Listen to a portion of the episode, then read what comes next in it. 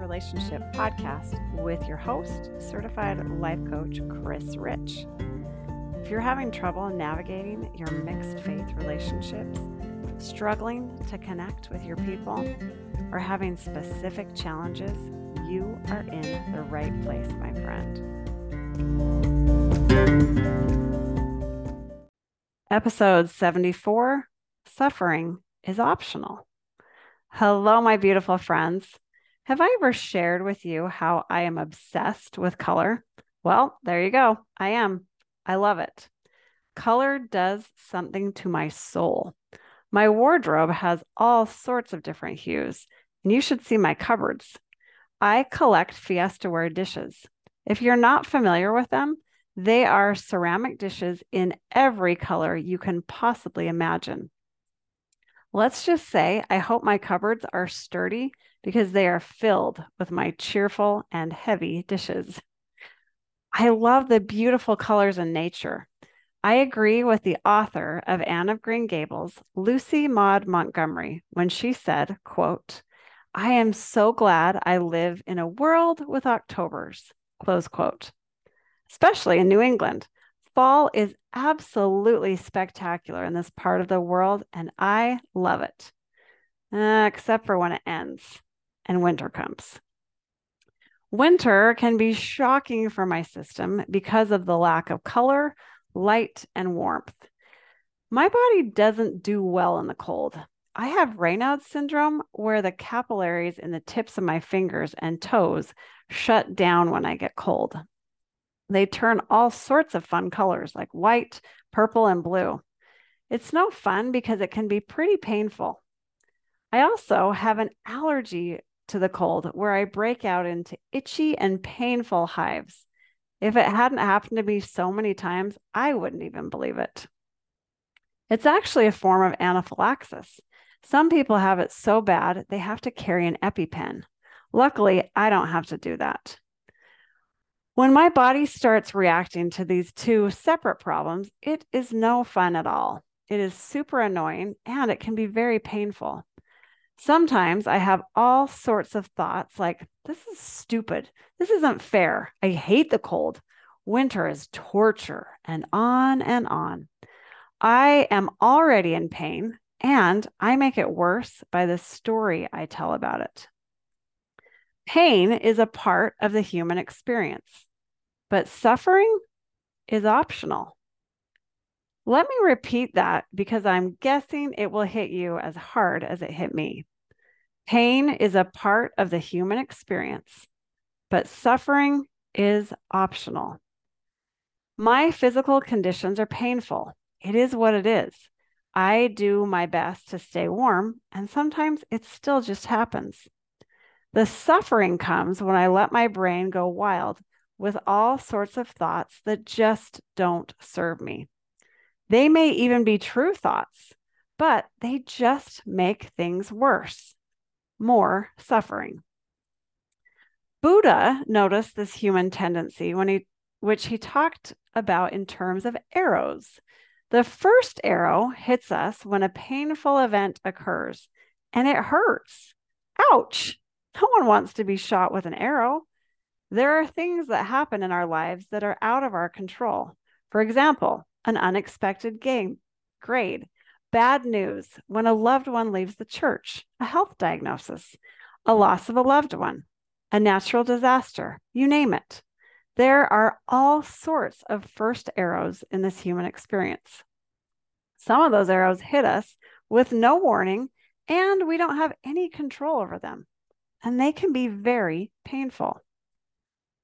The second arrow which is our reaction to the event, only adds to our pain. Sometimes we add third, fourth, and 20th arrows with the way we think, feel, and react to that first arrow. Let me give you an example. When my husband left the church, that was a very painful arrow. It felt like it came out of nowhere and it hurt deeply.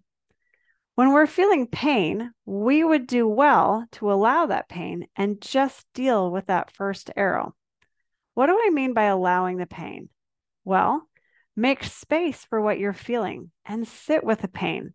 Don't ignore it or try to make it go away. Let it be there with love and compassion. Make space for it. It doesn't feel good, but our amazing bodies know what to do with pain if we just allow it to be there. When we allow the pain, we just have to deal with the first arrow. Unfortunately, though, no one ever really taught us what to do with our emotions. So, most of us avoid the pain, react to the pain, or resist the pain, which is where we start flinging all sorts of arrows at ourselves and cause additional suffering. Instead of just being sad, we blame others. We beat ourselves up. We try to numb out with all manner of delicious foods and ways to waste our time. We isolate ourselves. We disconnect from the people we love, and we don't really show up as our best selves, which is exactly the opposite of what we want to do. One arrow is hard enough. We don't need more of them. A third example I want to share with you has been really helpful for me. On a scale of 1 to 100, I want you to rank how painful whatever that first arrow is for you. For me, I'm going to say it was about an 85 when my husband left the church. When we add those second arrows with thoughts that don't serve us, we can slide that pain to a much higher number Thoughts like, this isn't what I signed up for, this isn't fair, I don't deserve this, etc., they bump up that initial number. In a lot of cases, we bump it off the chart. For me, my thoughts added all sorts of suffering. I'm going to say I bumped it up to about 120 on that scale. 85 was the initial pain, the first arrow. I added 35 points of optional suffering I created with the way I thought about my circumstance. The second arrow. If you're following my story problem, 85 plus 35 equals 120. Ouch. Once again, pain is part of life. Suffering is optional. Friends, this is where a coach can be so helpful. They can help you allow the feelings from the first arrow and help you identify additional arrows that are making things harder for you. You can't control what other people do, but you can control how you think, feel, and behave.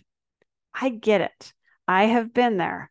I am in the trenches with you, and I know how to help. I would love to be your life coach. Friends, thank you for being here today. And thank you for sharing this podcast with people that could use help. Thanks to those of you that have left a review on iTunes. And if you haven't left a review yet, I would so love it if you did. That way, more people can find the Mixed Faith Relationship podcast.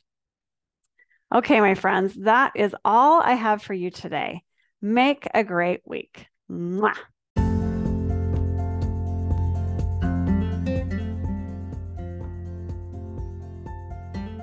don't have to be on the same page with religion to have a great relationship. If you are feeling stuck in all the emotions that are coming up for you in your mixed faith relationships, or are looking for tools to help you move forward, I can help you. Sign up for a free session with me go to chrisrichcoaching.com and click on Work with Me because you and your loved ones are worth it, my friend.